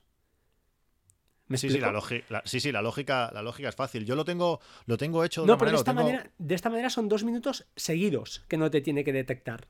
Entonces nunca hace ese apago, ese amago de apagarse y encenderse. Sí, sí, sí. Al final, eh, la detección de movimiento son cada 20 segundos, con que pase 21 ya te ha vuelto a detectar y ya está. yo lo que, lo que tengo hecho es una, regla que cuando, cuando detecta que no hay movimiento, lo que hace es, lanzar una regla y entonces, eh, durante ese tiempo, eh, con la aplicación Home 3, que tiene ese delay que puedes hacer enciende-apaga, si durante ese tiempo eh, detecta movimiento otra vez, ya desactiva la otra regla y entonces más o menos funciona. Estoy aún en mm. pruebas, hace pocos días que, que, lo estoy probando y es una opción para no tener que utilizar eh, botones virtuales, que al final es la solución buena, está claro. Pero mm. bueno, implica Homebridge y estoy ahí reacio, ya lo sabes. Estoy apretando ¿eh? las tuercas hoy un poco. No, pero la verdad es que son dos eh, soluciones y más este plugin de verdad, de verdad que está muy mal, o sea, está muy bien explicado en el ejemplo que, está en la página del, desarrollador, pero no está. no queda clara la configuración. Y me estuve peleando y al final son unas pocas reglas, unas pocas eh, reglas que tienes que configurar. Y funciona bastante bien. Yo no diría, no me atrevería a decir que para todo el mundo será perfecto. Pero claro, mm, no sé, a mí yo al menos mis pruebas tengo una cosa hecho así, hecha de esta manera, y luego tengo, y ahora reenlazo con la aplicación de iHue, iConnect Hue, creo que era, no, recuerdo el nombre, iConnect Hue, correcto, que he comentado antes, que esta aplicación igual lleva una cosa que, bueno, no lo sé si te puede interesar porque al final el sensor de, de movimiento que incluye o que implica sería de Hue también. Y si tienes, pues eso, una lámpara de Hue, un sensor de movimiento y, eh, a ver si lo digo bien, y un interruptor, un dimmer, pues ahí el juego ya está más limitado porque tiene que ser de Hue, pero ahí también se puede hacer un truco, porque la aplicación esta lleva una historia, y a ver si os la digo bien, que lo que te permite es decir, oye, si no, vale, si no detectas movimiento, al cabo de X segundos, apágate. Pero lleva un check que dice, si Ah, solo, y si, a ver si lo digo bien, solo, eh, solo aplica esta norma, es decir, solo apaga las luces al cabo de X segundos si ah, las luces inicialmente estaban apagadas. Es decir, si tú cuando entras en la habitación, que en mi caso es perfecto porque todavía no me ha detectado el sensor, le doy al interruptor, hago un poquito lo que tú hacías, ¿eh? sin hacerlo yo creo que por detrás hace algo así. Eh, pues en vez de colocar la luz al 98%, que es como lo haces tú, o al 100% cuando pulsas el botón, lo que hace este es decirle, oye, ya, ya tengo la luz encendida. Como él, cuando el, sensor te detecta la luz ya está encendida, él no aplicará la norma de, em, que cuando deje de detectar movimiento se apague. No lo hará. ¿Me he explicado o qué? Porque me sí, lo, que pasa en mi caso en concreto, el, el, interruptor está dentro del baño. Claro. Entonces algunas veces te detecta. Y también pasa de que tú entras, eh, hmm. yo qué sé, haces... Te, sientas en el váter, por decirlo así, y pum, se te apaga la luz. Ostras, no me había acordado. Entonces, ese momento es cuando eh, hacer el movimiento se vuelve a encender y entonces ya pulsas el pulsador. A veces es eh, también, también una opción que había pensado es que cuando el, igual que hace el sensor de movimiento de Hue, que lo que no tiene encendido y apagado, sino lo que te hace es cuando te detecta, enciende, cuando pasa un minuto lo deja como a mitad de la intensidad. Sí. sí. Entonces en ese momento es cuando tú ya te puedes, que se va a apagar, te mueves un poco y, vuelve a encenderse. Pues es, algo hacer, es, hacer algo así. Cuando no detecta movimiento, en vez de apagar, lo que hace es lanzar otra escena con la aplicación Home, que puedes decirle, venga, pues si estás al 50%, pues le dices, vale, eh, ponlas otra vez al 50% y luego lo deshaces, por tanto, se puede apagar. Mm, lo que pasa es que a la hora de detectarte de nuevo, no sé si puedes parar esa escena, que no sé, que no te la desactive. es lo que estoy. Son, bueno, diferentes combinaciones que tengo pensadas y tengo que probar. Es que al final haces tantas cosas que. Pero bueno, son las diferentes opciones que, quiero hacer, a ver, a ver si a cuál de ellas me acabo quedando. Bueno, hemos lanzado unas ideas, yo creo que con esto la gente. Porque es el típico la casuística en la que te enfrentas cuando colocas sensores de movimiento, yo creo que es lo que todos nos hemos encontrado y dices, ostras, va muy bien, pero ahora, uy, ahora se apaga, ahora cómo lo arreglo. Y entonces, pues bueno, creo que hemos dado varias alternativas y cada uno... Sí, si no, si no se han perdido... No, bueno, yo creo que me he explicado fatal. Tú te has explicado bien, yo te he entendido a ti. Yo no sé si yo me he explicado tan bien, pero tú sí, yo te he entendido perfectamente. al final es dar unas ideas y también es cierto que, ya os digo, ¿eh? en, el, en el documento del, del, podcast que vamos a colgar, y se lo pasaré a Cristian, eh, pues bueno, colgaremos o colgaré el enlace yo al menos y, podéis consultar ahí un poquito porque hay un poquito de esquema de lo que serían las reglas y las automatizaciones. Luego si hay alguna duda, pues bueno, se puede, somos personas fácilmente accesibles y no hay, no hay ningún problema. Oye, tema Broadlink, ¿tú tienes alguno de estos? No, entiendo que esto del Broadlink es eh, para control por infrarrojo. Sí, es, yo tengo uno en la cocina. La verdad, yo no lo aconsejaría. No, está muy bien de precio para jugar. Me lo compré y mira, mm, creo que lo recomendó, lo recomendó Marc Alonso y le hice caso. Y no está mal para la cocina, pues me funciona y, bueno, está bien. Y lo tengo pues también a través de Homebridge, lo tengo pues tanto en Alejandra como en, en HomeKit. Pero no, no, es, no es una solución para mí perfecta. A veces falla. Mm, es de aquella cosa que dices, uy, bueno, está bien para juguetear y jugar un poquito con ello, pero no es una, solución para mí al menos eh, seria, ¿no? Diría, no sé, eh, igual hay gente que dice, oh, ¿qué está diciendo? Va perfecto. No lo sé, es mi experiencia, tampoco quiero sentar cátedra, es simplemente mi opinión personal y, ya sí, no, al final depende un poco de, bueno, de tu, de tu, casa, de tus casos. Yo tenía, he tenido durante muchos años, no sé, igual 10, 12 años, un, un mando a distancia, un creo que es de Logitech Harmony, que estaba genial. Al final he ido simplificando al máximo, al final con el mando de la tele, por eso al final también lo del Apple TV, eh, con el mando de la tele lo, hago todo. Mm, mis hijos necesitan Netflix, que está, que está en la tele, eh, le dices a Alejandra que te la encienda y te lo hace y ya está. Por tanto, eh, también podría utilizarlo para el aire acondicionado, entiendo, de poder encender, apagar y esas cosas, pero en mi casa no somos mucho de, aire acondicionado, una mala experiencia que tuvimos hace tiempo, que igual tampoco fue el aire, pero bueno, mm, tuve temas de salud raros con y bueno, para yo lo achaqué al aire y, mira, manías de que tiene uno. Y por tanto al final para la tele del comedor que solamente además solo tenemos una, mm, no bueno, es algo que es interesante, sí, te gustaría toquetear, te gustaría hacer cosas, probar, pero no, al final muchas veces yo lo que hago es entiendo con, con, Alexa y eh, desde el móvil mismo puedo lanzar la aplicación y listos. Perfecto, sí, yo estoy en esta línea un poquito también, de intentar, a ver, aquí a veces se nos va la vena con el tema geek, pero creo que es importante, y más para casa, eh, los experimentos los justos, conseguir soluciones que funcionen y que sean sólidas porque si no os volveréis locos. Además, que lo que dices, tú llegas un día cansado de trabajar y, oye, papá, falla esto, ostras. Eh, no, yo al menos no. no, no estoy en esa etapa ya.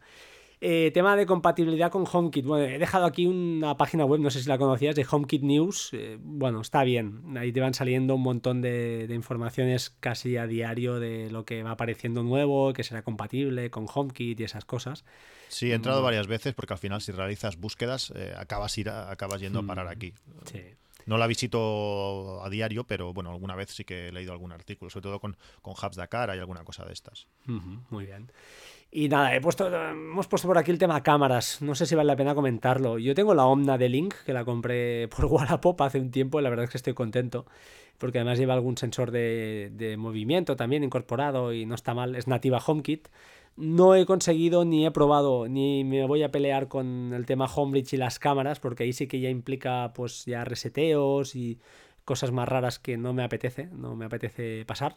Pero bueno, no sé si tienes tú la Logitech Circle esta 2 que está muy bien también, es muy chula esta cámara, está muy buena. No, tuve, tuve durante un tiempo la Welcome que, que vendí, porque al final donde tenía que estar su sitio su sitio ideal es en el recibidor y mi recibidor por bueno por ciertas circunstancias eh, no es un sitio que está muy oscuro, no es un sitio de paso. Bueno, no, no, es un, no era un sitio adecuado para esta cámara. Tengo cámaras baratas de 30 a 35 euros que no son compatibles con HomeKit y además las tengo desactivadas por, por enchufes. Cuando las necesito, enciendo remotamente el enchufe y la cámara se enciende y ya está. O sea, cuando me voy de vacaciones las enciendo y ya está. Activo la, el, bueno, esto de sensor de movimiento, por decirlo así, que eso falla muchísimo. Estando sí, porque no es un volumétrico, ¿no? Lo comentaste, creo. Eh, va por temas de sensor de luz y a veces, eh, bueno, pasa un coche, le refleja el sol en el techo, te ilumina, no sé qué. Estando en París, estábamos en Euro Disney y saltó varias veces, pero bueno, te conectas un momento. Sí, claro, si dices, a ver, si tengo 50 sensores en las puertas en, de todo, en todos sitios y no me ha saltado ninguno de los buenos, la cámara, bueno. más que nada es pues para poder mirar, te conectas, miras, ves que no hay nada y, ya está. Eh, no sé, no, no, no, me motiva demasiado. Ver, ver la cámara en HomeKit no, no le encuentro la gracia. Y como alarma no, no lo veo útil porque son, más, son menos precisos que cualquier otro tipo de sensores. Muy bien. Pues oye, que nada, poca cosa. Yo quería comentar, eso sí, el tema de la Wi-Fi, que, que también hay mucha gente que se queja por los CoGeek, porque justamente van por Wi-Fi. Que, que, claro, el tema de la Wi-Fi estaremos de acuerdo en que es importante tener una buena red. Y más ahora tú que tienes un. Creo que tenías Norby como yo, pero creo que el tuyo era el de tres satélites, yo no, yo tengo el de dos. Pero vaya, que va más que bien, ¿no? Estaremos también de acuerdo en eso, en que la red Wi-Fi que sea que, que, tenga una buena cobertura es importante para que toda esta domótica funcione por detrás.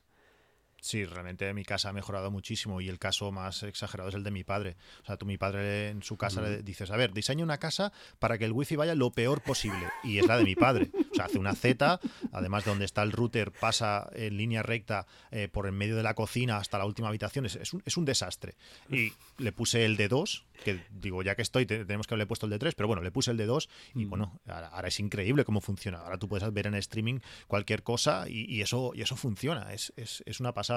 Eh, tienes sus historias, eh, al final yo a Orbi le pongo dos pegas, lo de las redes, no poder desactivar la red 5G cuando te hace falta o poder, no sé, de alguna manera decir, oye, tú conéctate a esta, a la, de 2,4, que no entiendo que a día de hoy muchos dispositivos no, no permitan conectarse a la, a la red 5G y luego está todo el tema de, los controles parentales que tengas que pasar por, por Circle y, pagar a 5 euros al mes, que después de haberte gastado pues, lo que vale el router, que no es lo más barato del mundo, pues que tengas que pagar de por vida para tener ciertos controles, eh, no me parece lo, mejor. Pero por lo demás, en velocidad, eh, bueno, la diferencia es, es, increíble. El iPad Pro eh, a 1080, lo que le eches por YouTube, y antes no, antes era un desastre.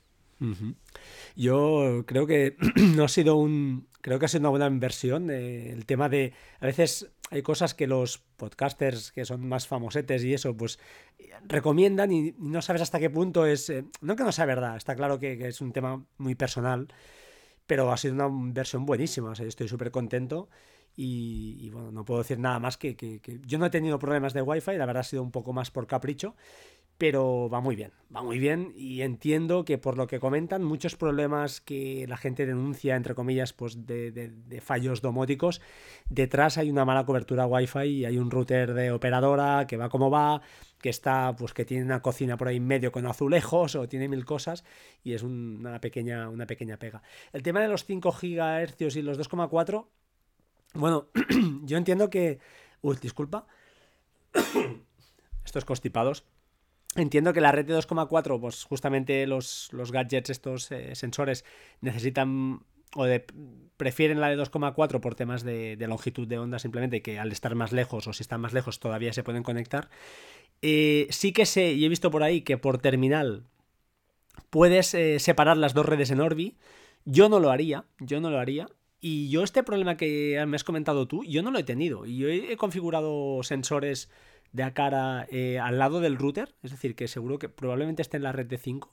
Y el móvil también, no sé, claro, como no puedes identificar en qué red estás, no lo sé, no lo sé, pero no El tema está en ciertos accesorios que, se, que se conectan gracias al, móvil, es decir, utilizan la red que está utilizando en ese momento el, iPhone, eh, le pasa la información el iPhone y cuando el dispositivo ve que la red es 5G te dice que te peines. Entonces, esto me pasó con los Wimo, con los Wimo me pasó ahora que lo pues, dices. Pues puede ser, entonces claro, ¿qué tienes que hacer? Pues eso, desactivar los satélites, irte a la otra punta de la casa donde la cobertura es, es muy mala, allí conectas solamente con 2.4G, entonces allí dices, vale, ahora estoy en la, red de 2.4G, intenta configurarte. Entonces ya le parece todo bien y se configura. Luego ya, perfecto, ya lo puedes mover donde quieras, que él ya sigue con esa configuración y perfecto. Pero pasa con esos. Hay otros que, no, que tú le dices que tienen pantalla o lo que sea, tú le das y entonces él ya se conecta a la red que toca y no hay ningún problema, por ejemplo con los Amazon Echo o lo que sea. Pero cuando el iPhone es el que le pasa la información de configuración, en muchos casos da, da problemas. Mm, interesante. Esto sí, lo has comentado antes y yo no, no, he sufrido esta casuística, pero ahora que lo has dicho, con los Wimo tuve un problema y es verdad. Pero al final, no sé, lo solucioné supongo por reintento y a la segunda o tercera pues igual tuve, sonó la flauta y en ese momento pues el teléfono se había conectado a la de 2,4 y, y me enlazó bueno, cosas de estas que yo diría que hoy todavía estamos en, la primera, ¿no? En, la segunda oleada, diría yo, de domótica ya, porque la primera pues ha sido esa histórica que con centralitas y domus y tal, que todavía está más que vigente y que funciona mm, creo que muy bien, pero bueno, es más para mm, más eh, gente más que, quiera realmente pues eh, afinarlo mucho, porque bueno, poner relés eh, detrás de los interruptores es lo, suyo, pero bueno, yo creo que ya y yo meterme en obras y tal, yo no, lo voy a hacer. Ya instalé un interruptor de estos de de Akara, creo que es, o Xiaomi, eh, de pared, de estos de domóticos, y la verdad es que va bien, está bien, además es chulo, es blanco y da, da el pego, funciona bien. Pero claro, es cambiar el cajetín, mm, picar un poco ahí, quitar el, un poco de yeso, es, es un rollo. O sea, es un, realmente para probar y juguetear, pues está muy bien la tarde, pero no sé si, no sé yo si haré alguno, más y casi que prefiero cambiar las bombillas, que es más, más rápido, tú, más, más rápido y más caro, pero da igual. yo el tema, yo el tema, al final, al final no es cuestión de precio, es que al final tengas la posibilidad. Yo tengo unos dos light en la cocina, que es la única habitación de casa que no está domotizada, y aparte está en una posición que, que a veces no ves que tienes la bombilla encendida, te vas de casa, está todo apagado, menos eso, porque al pulsar el botón se apaga todo, pero menos eso y te voy a tener que ir a, los interruptores de, de Acara, pero es que me da un palo. O sea, yo todo el tema de programación, todo lo que sea software, lo que tú quieras, pero a la hora de eh, electrónica, de sacar cables, de picar, me da una pereza. Y, da pereza, sí, sí. cuidado que, si son conmutados, si tienes dos interruptores ahí, eh, míratelo bien, ¿eh? que esto no es trivial entonces, ¿eh? no es cambiar uno y meter otro. Sí, bueno, al final siempre hay historia, metes una regleta en el otro enchufe, eso, eso, no, es, eso no es problema, pero sacar el cajetín, picar, poner yeso, no sé, eso, eso, eso me supera, no... No, sé. mira, y mira qué sencillo, ¿eh? Mira qué sencillo, pero al final hay que hacerlo y hacerlo bien, porque que quede bien, ya que, ya que está. Bueno, yo el tema de los conmutados no lo sé, habría, no me lo he mirado, pero creo que no es trivial, hay que hacer alguna trampilla por ahí que no me gustó. No leí algo y digo, uy, paso. Eh, no, hacer ver que no sé qué, o sea, no es, no es tan fácil. Cuando tienes dos interruptores que controlan una misma luz, un conmutado de estos, eh, con los de la cara creo que a día de hoy creo que no está solucionado, o de, al menos de una manera no, Lo que, lo que tienes que hacer es eliminar uno de ellos. Al claro. Sí, mm. o sea, yo por ejemplo las bombillas de la cocina que no las puedo no puedo poner que se apaguen solas, no pueden ser domóticas, pues tendría que sustituir si hay creo que no hay conmutado en la cocina, pero bueno, al final sería sustituir uno de ellos que al final pueda controlar cuando se enciende y cuando se apaga y el otro puentearlo, que esté siempre encendido y que sea el otro el que luego ya puedes poner botones virtuales todos los que tú quieras, que, que al final son los que acabo los que acabo utilizando. Sí, no, claro, es una solución, pero pierdes un interruptor. A lo mejor la cocina, ¿sabes? Tiene dos entradas o algo. Yo en mi caso, por ejemplo, y me sí, no, pero puedes, los dos. Puedes poner pulsadores de cara, que en muchas habitaciones tenemos así. Tenemos pulsadores mm, y además en sitios más lógicos, que también el que el tío que diseñó la casa también se quedó tranquilo. sí, acostumbra, acostumbra a pasar. Dices, pero ¿cómo, ¿cómo ha pensado esto? Bueno, son cosas que, que pasan y lo que. Yo siempre digo que no hay ninguna casa perfecta, todas tienen algún problema. Y bueno, al final, eh, esto es un hobby también, ¿no? Es un juego y bueno, intentar que la gente... nos, ha permitido arreglar fallos históricos. Por ejemplo, en mi casa, en los baños, las luces están fuera, tú estás dentro y pasa alguien y pop, te apaga la luz y te quedas allí y dices, bueno, ¿y ahora qué hacemos? Pues ahora los, los interruptores esos los he anulado, simplemente una regleta que se que, bueno, que junta los cables y, y ahora las, los interruptores están dentro ya está, es perfecto. Es una cosa que nos habíamos quejado un montón de, veces y ahora pues ha solucionado gracias a esto. Puedes ponerlo donde quieras.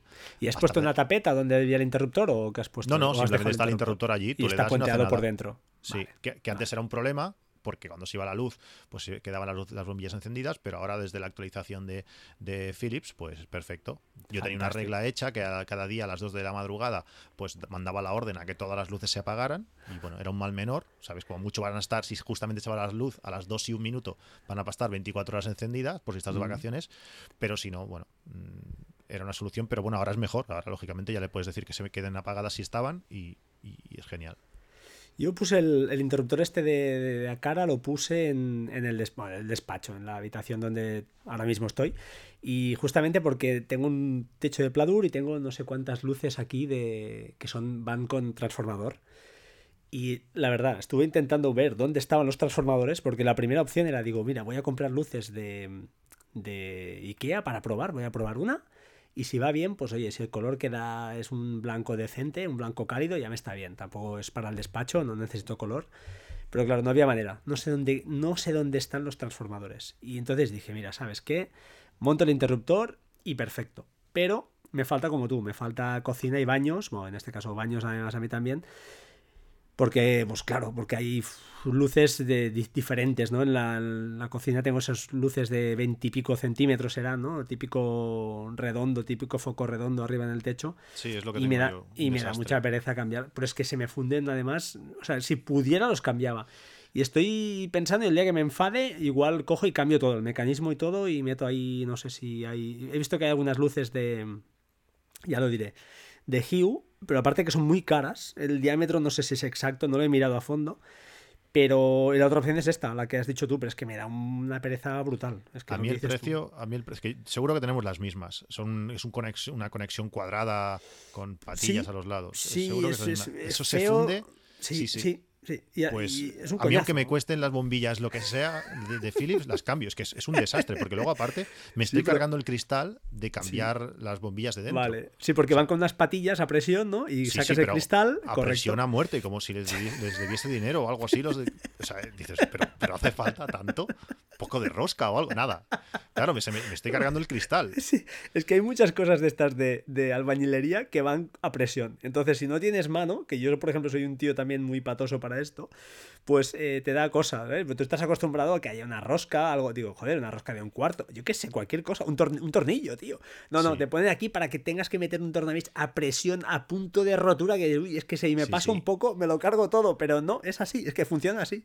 Es que además en cada, bueno, en cada ojo de estos hay dos. Hay dos, sí señor, yo al final, hay dos. Yo al final solo tengo una, porque dices, es que se van a fundir cada día, paso.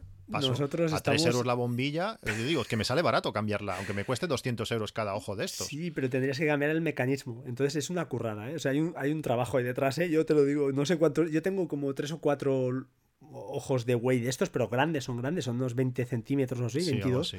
Tres tengo yo. Pues eso, hay un trabajo ahí detrás, ¿eh? O sea, no, no, es, no es instantáneo, no es cambiarlo. No sé, habrá que mirarlo un día. Oye, igual nos ponemos de acuerdo tú y yo. Y... si algún día encuentras la solución, ya me lo dirás, porque es lo, lo, único que me falta y es un desastre. Bueno, oye, que todo sea eso, que eso no, no pasa nada. No sé, ¿se nos queda algo en el tintero? Que hemos hecho un buen repaso entre tu podcast y este. Yo creo que va a quedar una cosa arreglada. Desde aquí, antes de despedir, eso sí, tengo que pedir disculpas. Y perdona que eso no te lo he comentado offline, pero yo grabé con, con, con este grupo de Telegram. Hay, un administrador que se llama Andrés. Y estuve grabando. Estuve grabando el otro día, hace un par de semanas y tuve un problema con la grabación, así que desde aquí si me escucha me, sabe muy mal, es que me ha dado hasta vergüenza decírselo en persona, pero no sé qué pasó con Skype, que su parte, su audio está, pero irreconocible, o sea, no se puede, no se puede aprovechar nada. No sé, esperemos que esta vez tú estás grabando en local, yo espero que también y no hay ningún problema, pero oye, Skype a veces todavía da, da estas cosas y bueno, desde aquí Andrés, si me estás escuchando, que, que mil, mil excusas y que, que me sabe muy mal, no sé cómo, no sabía cómo decírtelo, ahí queda. Son cosas que pasan. Hoy lo salvaremos seguro, ¿eh? Ah, espero que sí, espero que sí, hoy sí. Ah, no sé si tienes alguna cosa más que añadir, no sé si alguna cosilla, alguna anécdota, cualquier cosa que se te ocurra. No, que la mm. gente pierda, pierda el miedo. Al final la inversión mm, más o menos está ahí, aunque tires por a cara, empiezas a poner cuatro cosas y rápidamente te vas a 200 euros, mm, fácil. Pero, pero bueno, es que es algo que si lo piensas un poquito bien, te va a servir de es muy cómodo tener cosas que, se, que, que, funcionan solas con, al detectarte. Está muy bien tener una pequeña alarma. Mm, no hace falta que sea conectada a ningún sitio, sino que te avise si pasa, si pasa alguna cosa. Yo tengo sensores de inundación que, que me han salvado ya un par de veces. En cuanto detecta agua, eso empieza a pitar como un loco y te llegan notificaciones al, al móvil. O simplemente te vas de vacaciones tranquilo, que nos ha pasado eso, que alguna vez hemos tenido problemas de bajantes. Y bueno, si te vas de vacaciones, que ahora le vas a decir a un familiar que venga cada día a mm. mirar. Solo hace falta que, bueno, no sé, te da, te da tranquilidad y comodidad. Al final piensas que dices, es que lo voy a usar solo yo, no sé qué. Mi familia lo usa muchísimo, mi mujer lo usa muchísimo y, me alegra verlo. No sé, que la gente se, se, anime, que en cuanto te pones y ves lo bien que va, eh, lo típico dices, bueno, cambio esta bombilla y, luego ya el resto. Cuando, en cuanto cambias la primera, mm, las demás caen solas porque es que realmente es algo, es algo muy interesante y que más vale, o por lo menos mi opinión es esa, más vale esperarte un poquito y coger lo bueno que no que no ahorrarte 5 euros en una bombilla y que sea de una marca X que luego pues no te va a dar la luz que quieres o no te van a actualizar o, o vas a tener problemas. Sí, yo, complementando un poco lo que dices tú, que se pierda el miedo, que, que, a veces, a ver, es verdad que es un rollo cacharreo, no, no, no es imprescindible para vivir, pero que una vez lo tienes, pues ya lo valoras, ¿no? Y te da este, este plus el tema de la calefacción, pues mira, tú estás con Netatmo, yo estoy con Nest, la verdad es que estoy muy contento también. Justamente el otro día descubrí una cosa que, gracias también a un chaval que se llama Javi, que, que oyente y gracias, gracias desde aquí también, Javi, porque no, no sabía, no me había fijado tampoco y, y cuando lo, lo, haces compatible con HomeKit, pues te añade una serie de botones, aparte de la temperatura, pues de presencia y de y un modo eco que tiene. Y la verdad es que está muy bien porque lo puedes automatizar y bueno, no sé, que la gente pierda un poquito el miedo, que que una vez es verdad, una vez lo tienes, es una cosa chula, pero que también reconozco que venderlo, yo al menos a mí me cuesta mucho vendérselo a un compañero de trabajo, me cuesta, me cuesta vendérselo porque te dirá, bueno, pero toda la vida hemos usado el, interruptor y oye, y no pasa nada, y es verdad, no pasa nada.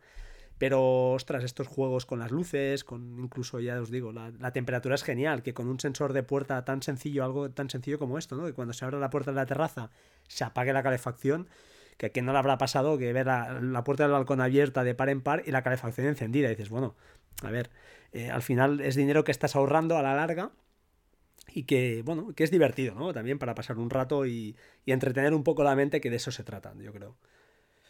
No sé Así es, estoy, totalmente de acuerdo. Muy bien, amigo, pues oye, muchas gracias otra vez más por, perder el tiempo conmigo, entre comillas. Y, nada, esperemos que, sea de gusto de los, de los oyentes y, lo, hayan, lo hayan pasado también como nosotros. Yo por mi parte, pues oye, eh, me despido, dejo que cierres tú el podcast, que es tuyo. Y, nada, pues por mi parte, chicos, sed buenos como siempre y nos escuchamos pronto. Ya me podéis encontrar, como no, en arroba batería 2% en Twitter, que nunca lo digo.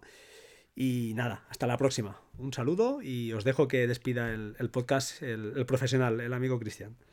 Bueno, nada, para mí ha sido un placer. Ah, poder ver algunos, algunos aspectos que no, me, que no me he atrevido a tocar como, como el Homebridge. Eh, ya sabéis también dónde me podéis encontrar en AppsMac eh, en 8 minutos, el, podcast, el podcast corto, o arroba, arroba patuflinks en, en Twitter cualquier cosa, cualquier duda, cualquier sugerencia o a veces ideas que, se agradecen mucho, que a veces hay cosas que, son muy obvias y no las ves hasta que otro te lo dices, ostras, pero ¿cómo puede ser que no, que no haya caído? Y, realmente es lo que a mí me motiva, pues eso, seguir grabando y el aporte que, muchos de los oyentes eh, dais. Perfecto, pues señores, hasta pronto, chao chao.